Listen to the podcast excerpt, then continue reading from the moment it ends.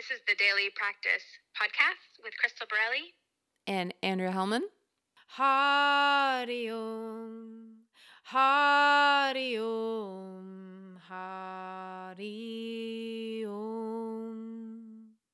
Well, again, we have Julia McCabe on the podcast with us today. Thank you, Julia, for being here. Thank you for having me. It's so exciting.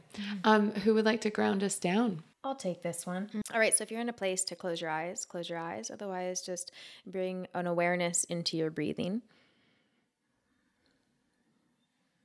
And from the outer layer of your body, allow yourself to become a bit more relaxed.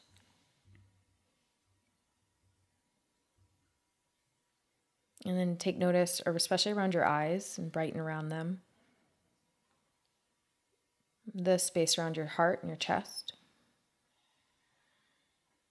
And then go down to your belly. Notice if you're holding and restricting inwards, you can you relax that space just a little bit more?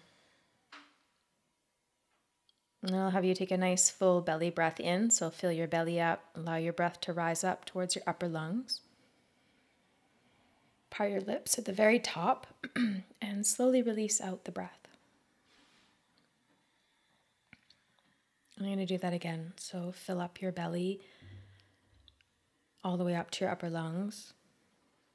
The pause and suspension at the top, and then part your lips and offer a breath out that's soft and sweet, even grounding.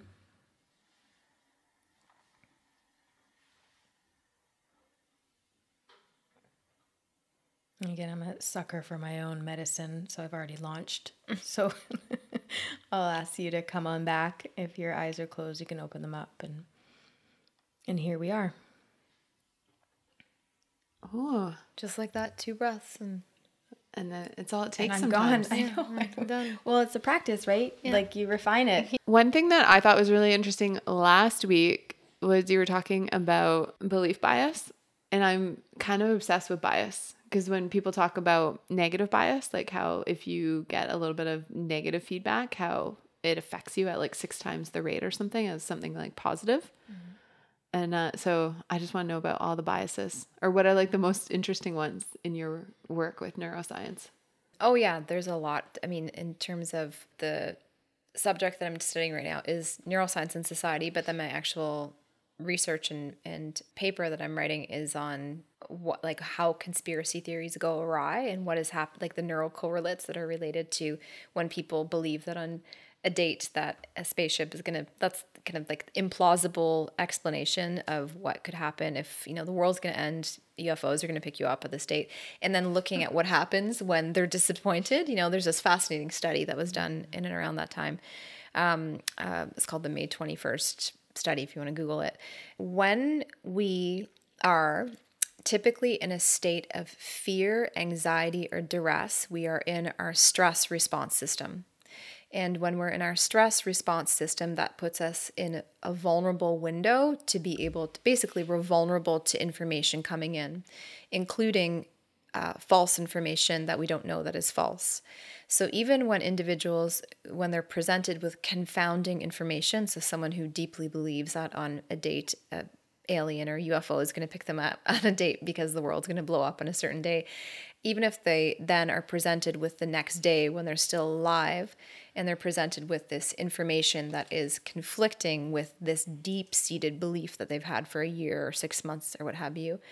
Uh, we there's almost like a protective our brain on a neurological level doesn't want to believe it because it requires energy to then have to relearn a whole new belief again. So that's why when someone, even if it seems implausible, the worst thing that you can say to them is, "That's completely wrong. You're an idiot. You like don't think that way." Why you know putting someone down to believe in something is not a good approach. It's the best approach is listening to all everybody's aspects, even if it seems implausible. And then there's plausible conspiracy theories, right? So there's almost like this sliding scale of conspiracy. For example, Watergate back in was that back in the 60s with mm-hmm. Nixon, right? It was a while ago. That you know, like that was considered a conspiracy theory, and then it was mm-hmm. found to be true. So then mm-hmm. there are ones that are considered to eventually they, there's truth that comes from that.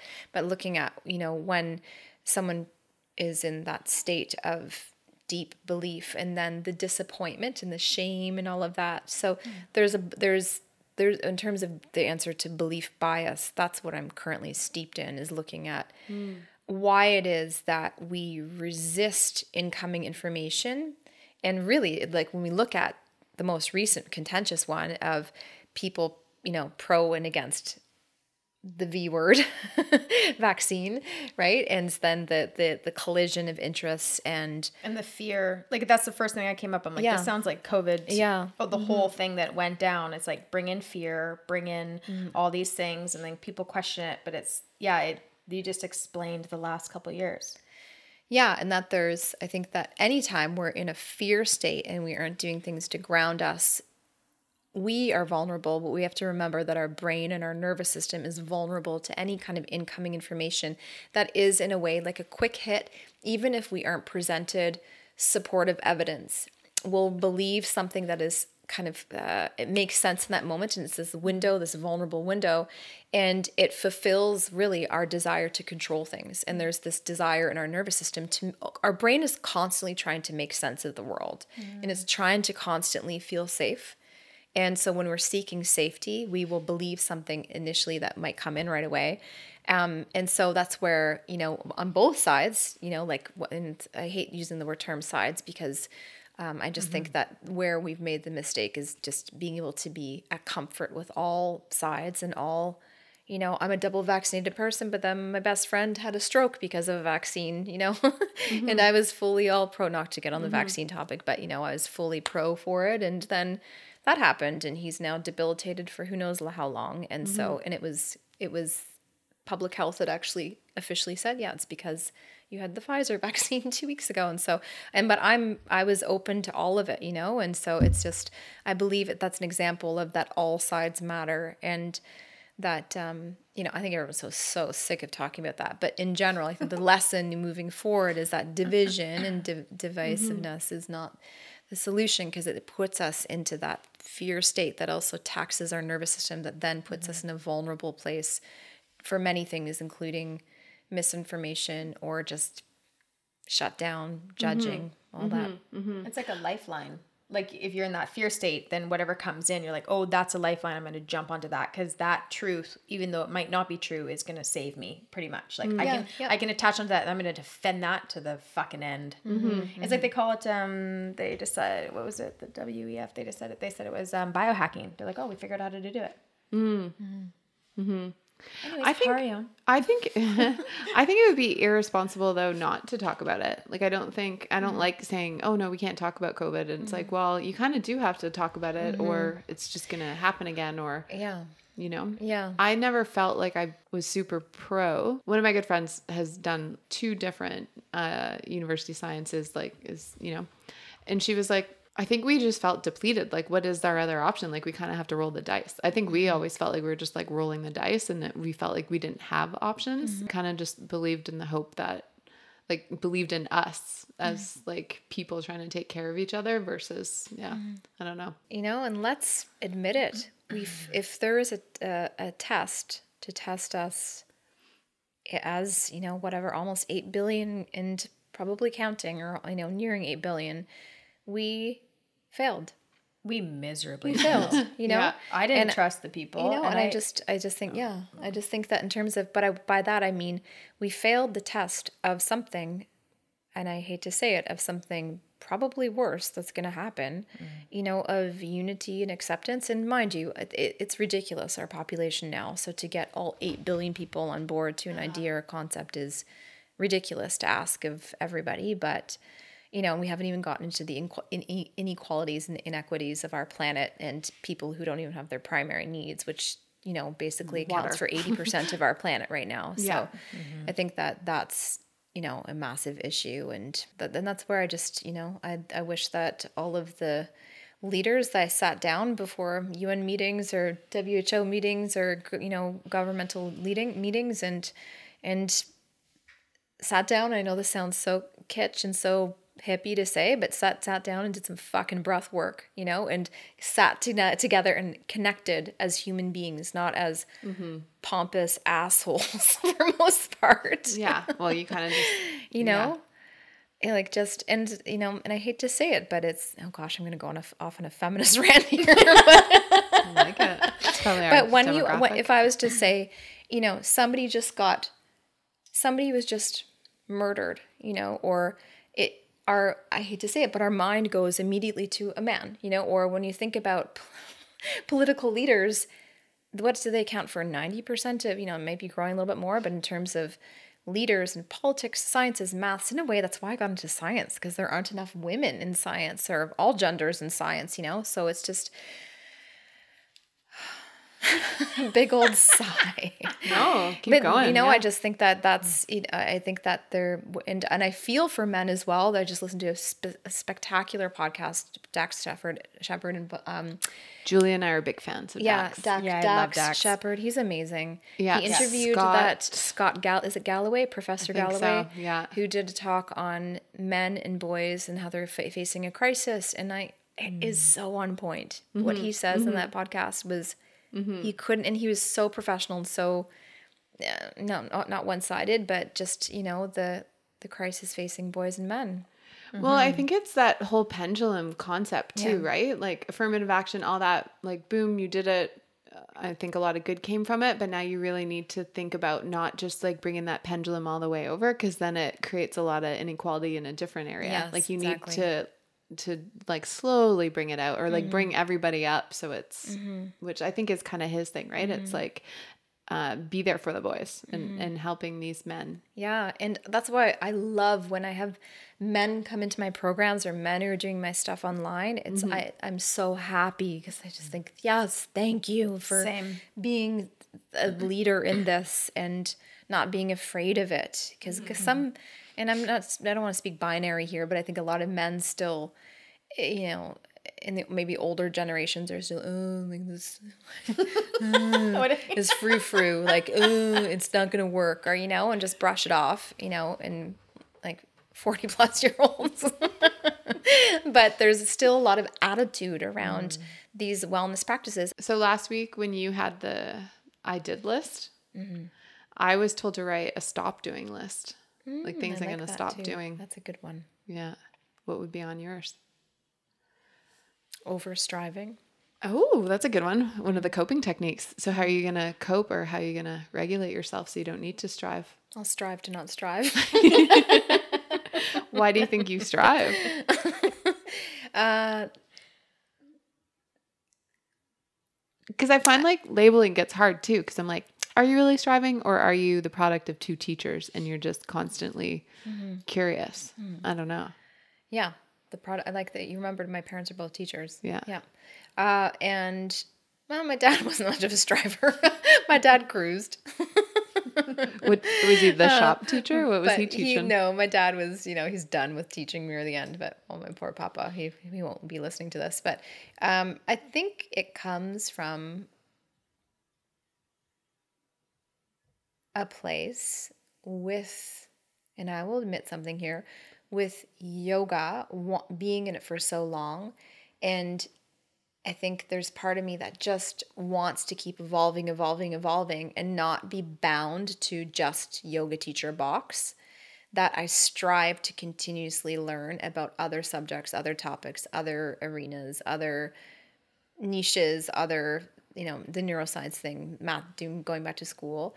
And that's where there's a deep desire to continue to strive.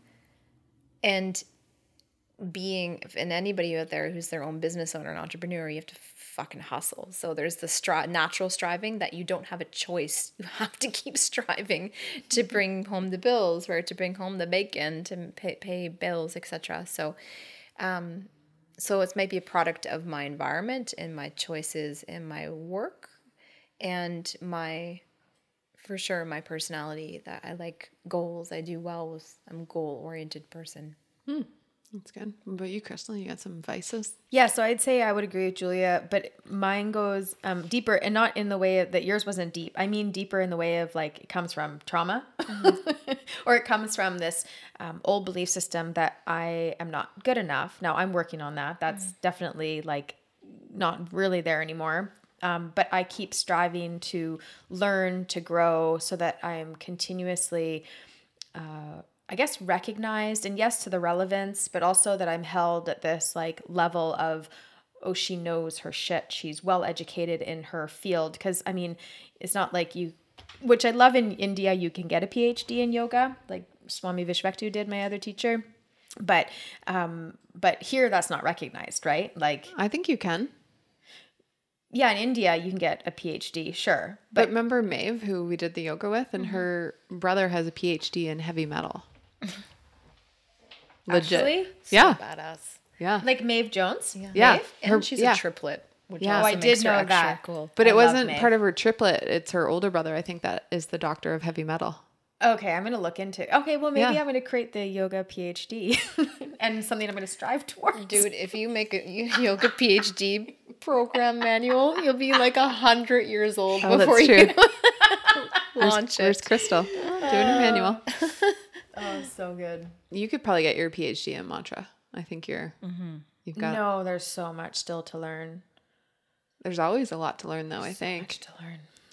But don't you feel like the to write down like the negative is because this idea of writing down something is like, I mean, unless you like cross it out or you burn it. But mm. from my understanding, if like you were to vocalize all the things you don't want to do, the universe doesn't hear don't. It just hears the other part of it. So it's like we're gonna bring in that negativity. So to like write down all the negative stuff, unless you burn it or bury it or do something, it's still gonna be like it's planting a seed. Where it's like the using your voice, using your affirmation, using your thoughts, because you know things come into fruition that way. So, is there another Yeah, part of know. that, or is it just write down stop doing all these things? Um, well, I didn't want to, I wanted it to be pretty like broad. So it was like, stop scrolling, stop uh, procrastinating. And so now when I notice I do stuff, I'm like, stop it.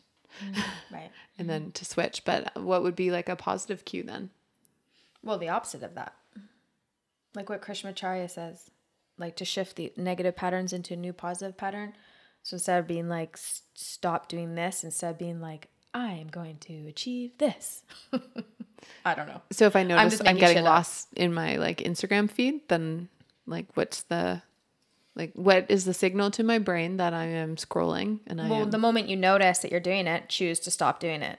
yeah Choice, power of choice. power of choice. Okay, I like it. Um, it's kind of interesting too when we're talking about like the younger generation and. I was listening to a podcast today where he was kind of saying how people will hate on technology, like the phones are like eroding our brains and this and that. And it's like, well, no, they are doing a lot of good as well.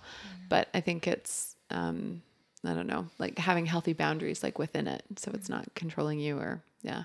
I am kind of scared of AI and robots taking over our lives. Yeah, and I think that there's been a lot of new information feeding into people, you know, the, the publishing of Dopamine Nation and people knowing what dopamine is. And there's a lot of been a lot of attention paid to how you get a dopamine hit every time you get a like and all of that. So there's mm-hmm. that it's really interesting to see how that neuro speak has made its way into mainstream mm.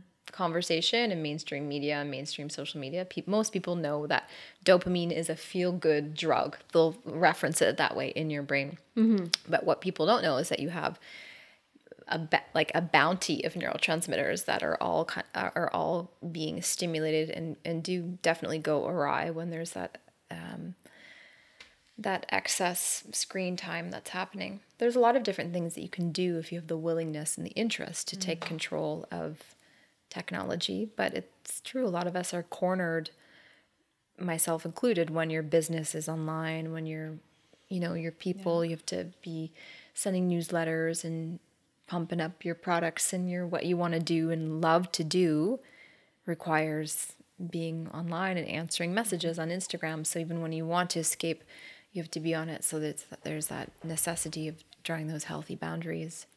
Mm-hmm. Um, I don't blink, I guess, You don't blink. when I'm on the computer. Oh, I get so hyper fixated on mm-hmm, it and mm-hmm. I'm starting to go insane from it. I just had like my, uh, because I noticed in the summer I started to have like red eyes. Mm-hmm. And then I was talking to a homeopath and she was saying it was from probably like not blinking. And then when I got my eyes checked, he said, yeah, like my ducts aren't really working anymore. And Oh no. uh, yeah, I fried myself, I think. Hmm. I've been like mm-hmm. trying to consider what to do with my life now. Oh, Oh, Okay. okay. Like the screen is crazy, or Yeah. you know, A lot of your stuff's on the computer too, like everything. Mm-hmm. and are you desiring to be more in real life with people? Well, that's why I really like podcasting. Mm-hmm. Yeah. And then I took a break and was like, I need to work. And so I worked and then it was quite draining for sure. And so now, um, but yeah, trying to like figure out how to make things like sustainable. So I'm mm-hmm. like doing things that nurture me Yeah, yeah. and aren't necessarily, um, you know, mm-hmm. converting to paying my mortgage, mm-hmm. but Exactly. that fill me up. It's yeah, finding like that balance always. Yeah. Yeah. it sounds like to create more of a balance in your life, more of like um, moderation and like have your work hours, but then take time to go into the woods and, you know, get like Yeah. Yeah. things going and moving in a different direction. before you got here we were talking about that like with with me not having a dog anymore it's Yeah. it's yeah like sometimes i won't actually leave the house Well, I just I was just teach speaking to this. I did some Instagram post on how uh, for individuals who may not necessarily want to meditate, 90 minutes of walking the woods will calm the default mode network and will 90 minutes is a long time 90 minutes is a long time. There's probably, you could probably do it less than, but it's dog walkers in particular, in general, you probably did a bunch of walks that Yeah, accumulated to sure. 90 minutes. And King's College London, my school, they just did, they released a recent, recent uh, research piece that specific to the sound of chirping birds had the same kind of impact as an antidepressant when individuals listen specifically to birds chirping. It has this this connection to nature. Yeah. Um, dare I say more so than wind or ocean or for me, I love all the sounds of nature, but there's something about birds that is very like sweet little birds and you know when for for those of you who've traveled quite a bit when you think about beaches or jungle or Yeah, there's something that connects us to that innate primordial part of us right and deep to our Mm-hmm. nervous systems okay i like it chirping I love birds that. yeah I think nature in general, like Yeah, that's course, like the yeah. first thing if people are like feeling stuck. I'm like, go mm-hmm. take a walk in the mm-hmm. woods, like exactly because it's like you're it's coming back home, mm-hmm. you know, to your natural quality and la- natural self, i think it's the was it the primordial. Is it the Hopi tradition or Hopi Hopi Hopi Hopi. Yeah, the Hopi uh, tradition. They think the the natural antidote for depression is wake up in the morning and walk toward the sun. Oh, of course it is. Yeah. I like My parents got um granted into the Hopi uh, tribe. Of course they did. tell, tell, tell us about it in New Mexico.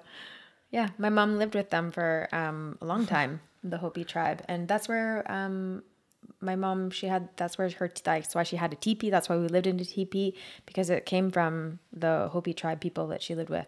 And I have dad as he's a writer as well, which is really cool. And he wrote a beautiful story about um, one of the ceremonies with them, um, going down into it, I can't, there's a name for it. I don't know the name for it, but it's basically like in the desert, and then it's basically like caverns in the ground that you go mm. down, and there's ceremonies that you go down the ladders, and there's like full ceremonies going on down there. Mm. I think drugs were involved, and my dad talked talked about my mom as like an antelope.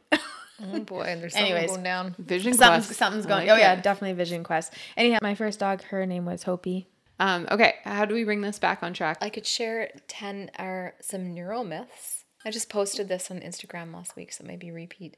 But that good. they're Reinforcing. that the okay, I'll say so listeners at home, you can listen it's true or false. So true or false, you only use 10% of your brain. False. i don't know i thought it was true Apparently, it is true, but I'm thinking that it has to be false. No, it's 100% false. So mm. all of neuroscience research would be completely in the garbage if that was true. Oh, so when you put someone in an fMRI machine, you can see all areas of the brain from brainstem all the way up to the cortex is being 100% used. And so it goes back to I think it was is it William James, he was a philosopher and he said something it goes back to whatever he was around 1920s or 30s. He said something along the lines of we only use 10% of our potential mm. as humans. And people it was like the nasty game of telephone and people reworked it into oh. we only use 10% of our brains. Then it was in hollywood of course in movies and etc it was used and and i remember believing that before i studied any of this and i was like oh that makes sense that we have all this capacity there's nothing that's there's all this space that's not being used it is a hundred percent false Wow, that's But- so cool. But do you think there you go But do you think like we have the ability to change? So when people say, "Oh, that is true," like we are only using 10%, do you think your brain stops working to like fulfill like that thought? I don't know. I have a question. So then we use. so I have a question. So we use 100% of our brain? yes Okay. Yeah. But. so what about like people that are like telepathic and Or- stuff like or well, that the- have like clairvoyance and like things like that because that has to be part of the brain in the way of like being able to like be mediums and like that has to be some sort of the brain recognition of to be able to like tap in that way I think from a neuroscientific perspective, they would talk about something is happening in the brain where someone is having, and I hate to say it, but they would talk about delusional thinking. If somebody was hearing voices or going, they would talk about um, what what's happening in the brain in the whether it's an imbalance or there's something going on in the prefrontal cortex or there's you know, for example, um, voices or hallucinations are often you know um, like a condition that goes hand in hand with for example schizophrenia. So a neuroscientist somebody not necessarily me who has both right would say we would have to look at what's happening to that in terms of the brain the what's happening to the brain on that level. Um, and and then but i hear what you're saying in terms of like psychics and things like that because that's not a hallucination.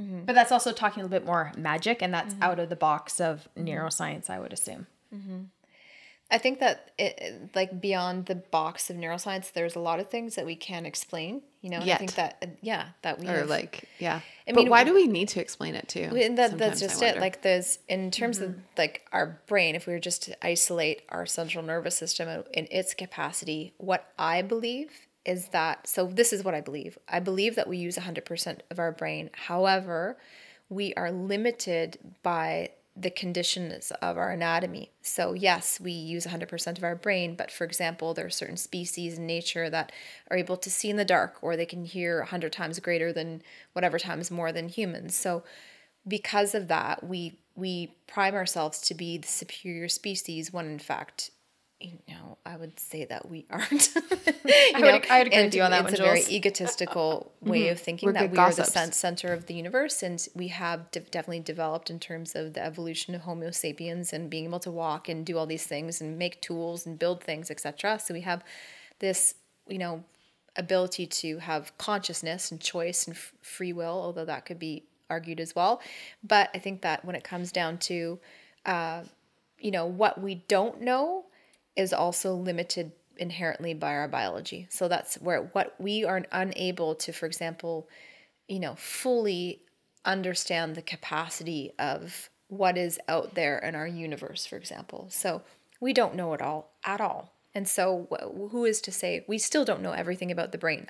That's one thing I can say as well. 100% we don't know the actual capacity of our brain. So, for example, since you know 1990 it was really the era of the brain and the era, era of neuro, neuroscience in the development of neuroimaging neurotechnology fmri machines that look at what's happening in the brain. We we understood um, you know in the 1990s and 2000s what is neuroplasticity? That's new. Something called neurogenesis. That's new. All of these massive in understandings the development of ssris or the development of more antidepressants and antipsychotic medication all these things this is all new but we still don't know so much and we are limited inherently by our biology that we can't through our five senses can't possibly be seeing it all. And therein for me lies where potential spirit or the god mono- molecule we we can't fully understand it because our our biology limits us from seeing it. And that's what i think is you know um, that's where anything is possible, right? And you there's I've had crazy phenomenal things happen, and you know, ghost experiences and spirit experiences that can't possibly explain be explained that are so fucking cool, you know, and keep Yeah. me and it keeps my hope alive. That I personally think it's depressing if there's not more than what our eyes can see right now. Then you know, Yeah, it's What's- just what are we just doing a here? I'd be like, oh, for fuck's sakes. Yeah. and we don't know. You know, Yeah. some people think that we just die and that's it, you know, and there's Yeah. n- nothingness and but energy has to go somewhere. We do know that. Mm-hmm, mm-hmm. But it's like um that guy like Man's Search for Meaning, the that book that was written in the Auschwitz. Auschwitz, yeah. And then yeah, he was just saying these people that are like living off of nothing, like they're basically just living off of hope. And that was the only mm-hmm. different differentiating factor for the people that made it and didn't make it. Yeah. And he I think he was like a psychotherapist. Mm-hmm. Didn't you talk about like the importance of like the clean shave? Like, didn't wasn't there something about shaving the face and mm. like how there was like the simplest act was like something to hold on to? Yeah, like mm-hmm. that. Or we, we talked about Normalcy. we talked about that around the food. Like, okay, you're eating just plain rice, and the people that's like that's not really nourishing. But some people are like, no, this is everything that my body needs, and Yeah. basically doing a prayer to the food, and then being like, okay. And those people like strived with health better than the people that didn't. Yeah.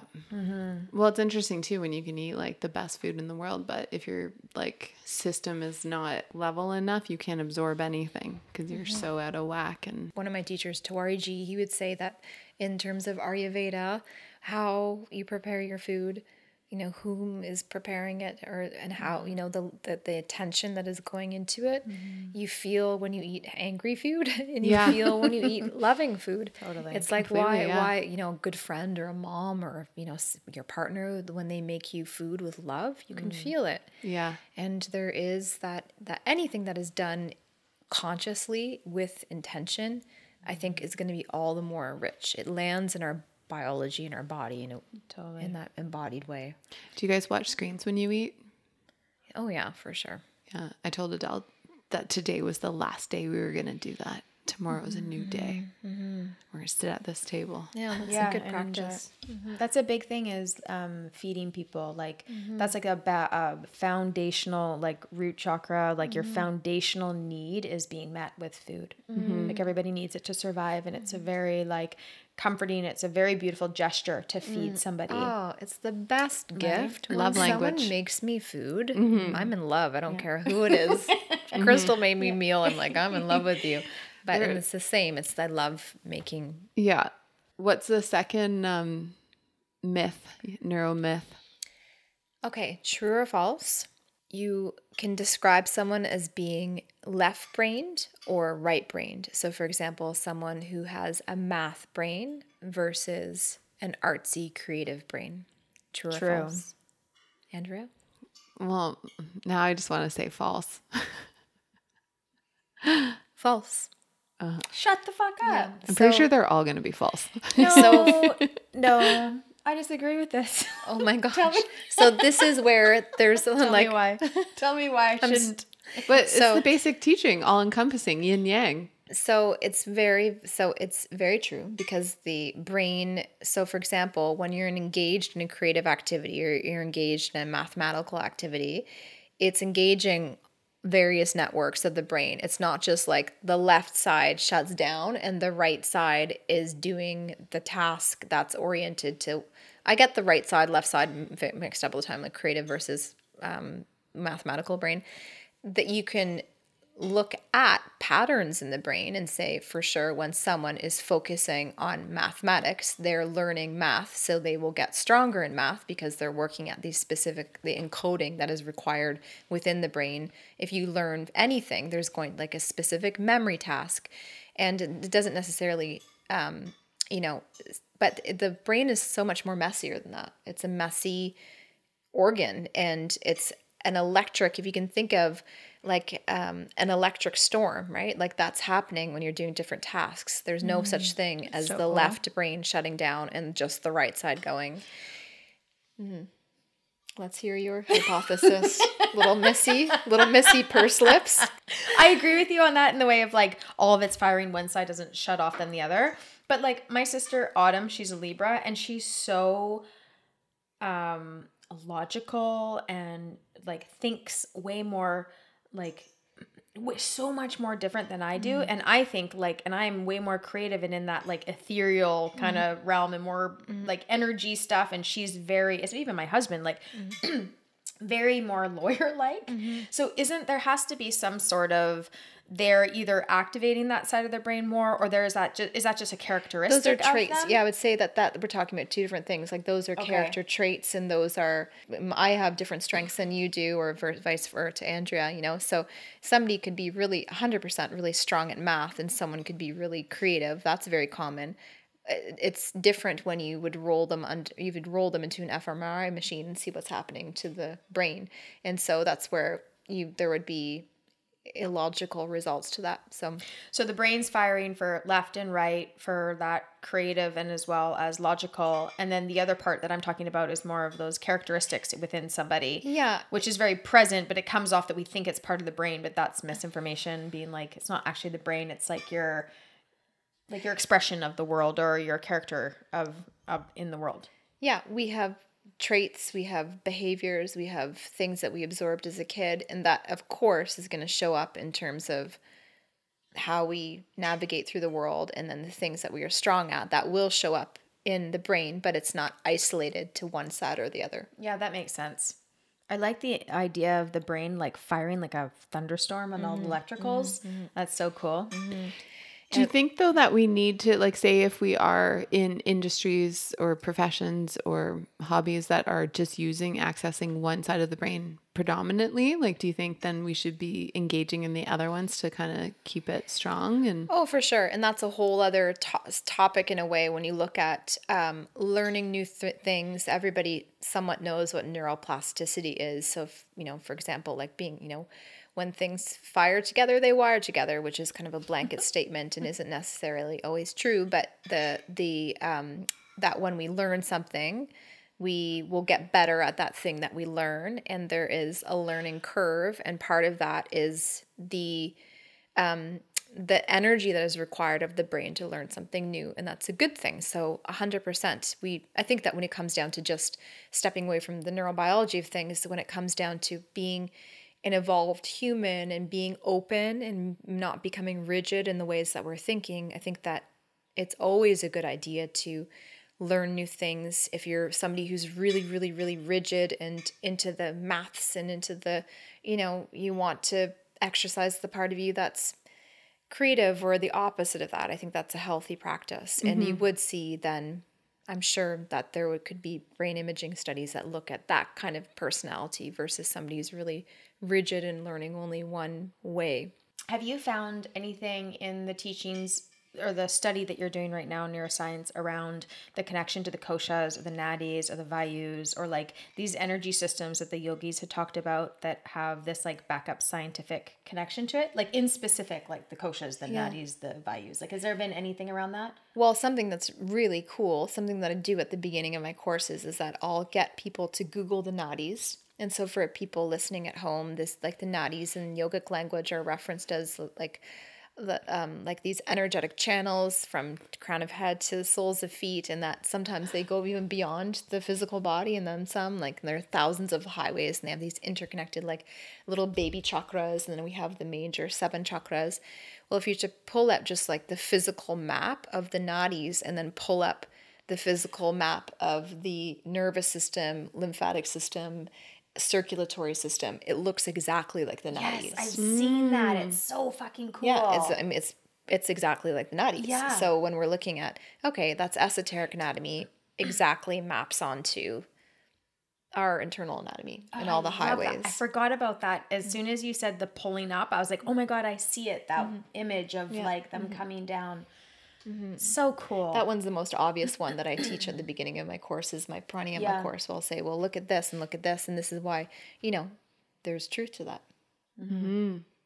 so cool? Fuck yeah. And another thing is that the the chakra system, I mean, one of the basics that we know is that it perfectly aligns with endocrine organs. Yeah. With the exception of the adrenals, like the adrenals are down below, but then we see the adrenals align with the first chakra, the ovaries and testes align with the seventh chakra, the pancreas is the third, the thymus gland is the fourth, the thyroid is the fifth, the pineal and the pituitary are the sixth and the the sixth and the seventh. So we have, you know, we have these major endocrine organs that s- slow drip hormones into our bloodstream are in perfect a perfect alignment with the chakras. Two things. Um, the from from my teachings with um, in India with Vishwaji is that he went through the chakras, but he talks about the or the glands as well. Like he goes through, mm. and that's part of like the chart that they mm, speak to these things as mm-hmm. well. Mm-hmm. The other thing, uh, how, is it is it pineal or pineal? Because I mm. always say pineal gland, Yeah. but mm-hmm. I've heard both. I think it's a tomato tomato kind Oh, of thing. okay, gotcha. Pine- Yeah. Like it's some people like so it's they some people say it's because it's shaped like a pine pine cone, but it's not really shaped like a pine cone. Like I Mm-hmm. don't think it is. It's in it's interesting where there's misinformation as people say it's your third eye, but when you look at the actual anatomy, it's, Way back yeah, in the brain, isn't it? it's Or- it's a, what's called a sub like in subcortical, so deep to the the limbic system, and it sits behind this kind of hub hub of a station called the thalamus, and it sits like a little like a little like half eye almost at the mm. back of the thalamus gland, and then the pituitary comes off of the there's a stalk of the hypothalamus and the big stalk, and then the pituitary glands are like two little like a fisherman's string and then the two little bobbles at the end of the string, right? Those are the pituitary. So the the pineal gland isn't necessarily here. at Yeah, but I think why they're talking about that because that's how you connect to it. Like if you do Yeah. Brahmari or you bring your focus there and you go your tongue up and you focus yeah. there, the idea is that that will stimulate Yeah, that energy sure. center with the vibration. So I think sure. that's the miscommunication. It's like not Yeah. at the front, but it's mm-hmm. that that's the gateway to mm-hmm, it, mm-hmm. right? Yeah. And even like Egyptian, didn't they talk about like the third eye or that eye of connecting to that was secrete like even like the nectar of like the gods kind of thing. I think well it would like it would help with the pituitary as well because we know that the pituitary gland like if we can you know in a way it's like at the roof of your mouth like if you were to tag go right in there like um yeah and in terms of the pineal gland when you close your eyes and meditate we know that it has to do with the like taking in sunlight. So when we close our eyes and shut down the the visual cortex we it um and at the end of the day when there's darkness it has the one thing we do know because the pineal gland is still a mystery to, in within brain mm-hmm. science all the things that it does but it does secrete melatonin so at the end of the day the pineal gland will begin to secrete melatonin into the brain to give us mm-hmm. that feeling of fatigue and and so that's where why you don't want to look at screens right before bed mm-hmm. because then mm. the visual cortex says oh we're awake and then it does all these magical things. Stimulating, yeah. I wonder what happens when you're blind. that's a great question hmm. That's a great question I have no idea, but I I, know to that other that. I don't know why. I've never thought of that. Hmm. That's a great question. Yeah, I mean, there's different types of blindness, and hmm. you know, but I'd mm-hmm. be But, but, like the other born blind. but the other senses pick up too, like your hearing and your mm-hmm. sensitivity to like other things to be able to navigate, which is really interesting, right? Like it's like a mm-hmm. heightened um, sense to help help you because your eyesight is gone. Yeah.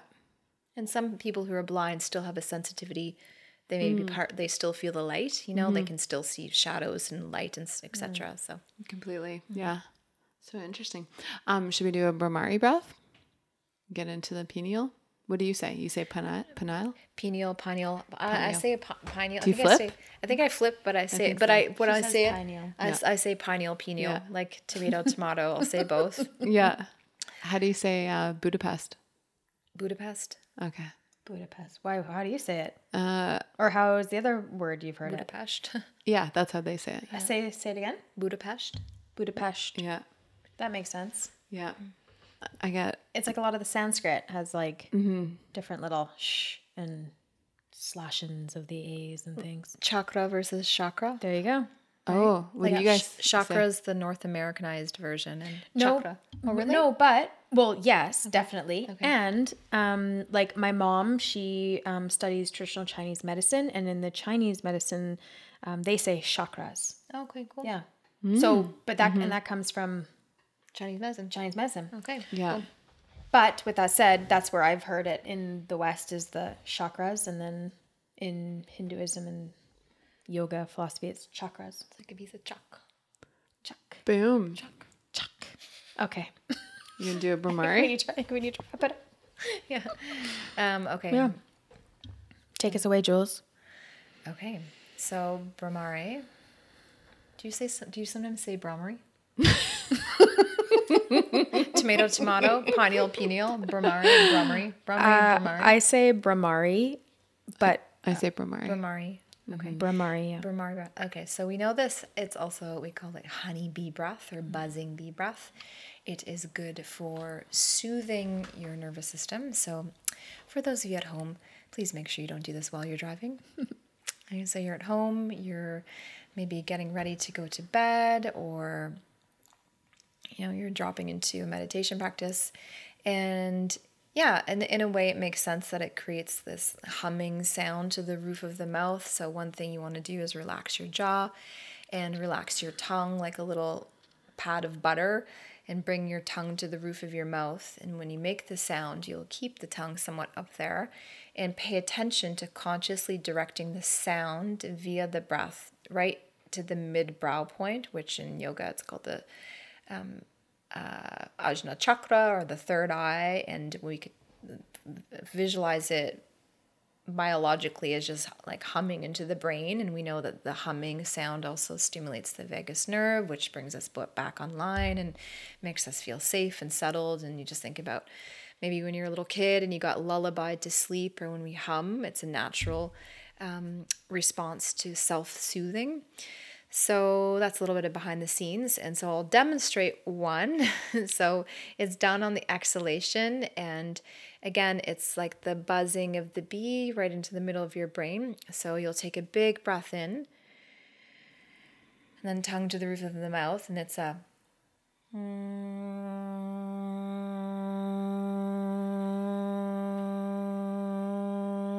And then you basically keep going to the very, very end. I've got Five minutes later. big, big ass lungs. so I can go for a really long time. Maybe don't go as long as me.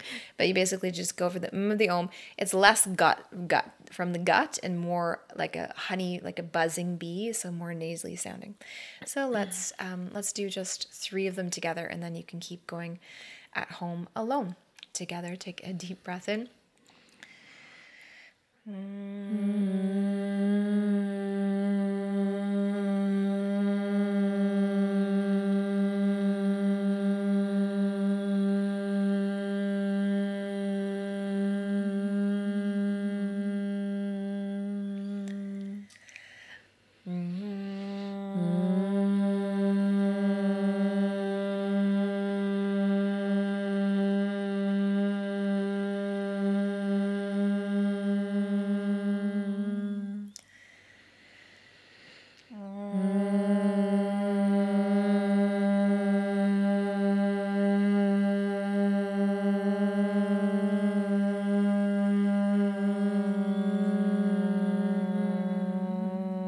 Dude, we're going places. An ocean of Brahmari. I left the room. Did you hear the vibe at the end there? Let's go on tour. I was really wishing I had my phone when you guys were both doing it in tandem. Well, I, was, I thought I had big lungs. This one over here. Oh, I know. You know what? When I went to India, I was like, oh, I thought I could breathe. Yeah, no, I can't breathe. yeah. Holy fuck, those guys can breathe. When you it's see the- impressive. right? When you see their chests, they're like big billow. Like it's like there's a pillow in front of Yeah, them. like Iyengar when he got older, he was Yeah. like all fucking yeah, chest. chest, rib- ribby. Yeah. A lot of room for the organs. Lots of organ room. Well, Julia, where can um, people find you to take these online courses and all the bits were great things that you have to share? Thank you for asking. Well, this April, May, I currently have uh, a spring cohort for a meditation series. So people keep rolling over. It's been happening since last year. And that's a two month, eight week journey. And it's a ten- intentionally two months because most neuroscience research says that after eight weeks, that's when we see actual structural changes in the brain. So that's happening in April and May. And uh, pardon me, that's happening in uh, March, April. And uh, that's every morning, Monday to Friday. It's all recorded. A bunch of people also show up live. And then I've got my normal um, online digital studio that's three years going strong. Um, hundreds of members, lots of people still showing up live in the morning, but it's also uh, a library of pranayama practices that are a half hour and they're all themed, and then a whole asana um, library as well. And then I have an actual 30 hour, my 30 hour pranayama that's neuroscience informed, but also goes into the spiritual esoteric stuff. That's happening in April and May as well. And I think it's the fifth or sixth time, but I've been running that. That's online, but it's done in bits and pieces. I've kind of worked with making it much more doable in busy life, you know, post pandemic world now. So that's three days a week and it's um, two months in April and May. And then I probably will have way more when you're listening to this beyond the spring. And I've pretty much planned things three months out and I'm constantly in quarters. Yeah, in quarters. And one of these days soon, I would like to put out um, another whether it's like a deep dive six month training or kind of like taking what I would do in a 200 hour, 300 hour and doing something a little different with that. Um, but that will be coming down the pipe. Oh, and I've got, sorry, and I've got one more thing called offering lots uh, mm-hmm. called um, that I'm putting out there for that's more of a mentorship community once a month, quarterly, annual membership for just anybody who's maybe not just in yoga, but the field of wellness and professionals and householders. And that's something that I'm really curious to, to launch as well. That's mm. happening. It's called uh, Resourceful, like F U L L. I like it. And I want some guest teachers on it as well. So I might that's be nice. calling in one of you as well. Well, I think yeah. we know who that would be. Both of you, or both of you, not just one. All yeah. great things. Thank you, Julia. Yeah, it's amazing. Thank you. Yeah, you're welcome. Thank you for having me. This is the Daily Practice Podcast with Crystal Borelli and Andrea Hellman. Yeah, life teachings, life practices. Good luck. Om Hari Om Hari Om Hari Om if you want to check us out on the World Wide Web, our website is thedailypractice.life. And on there, we have all kinds of resources, but we have a free full moon course. It's about an hour long. There's a yoga practice, pranayama. You'll learn a mantra as well as story time, and all taught by Crystal Borelli. Hariom.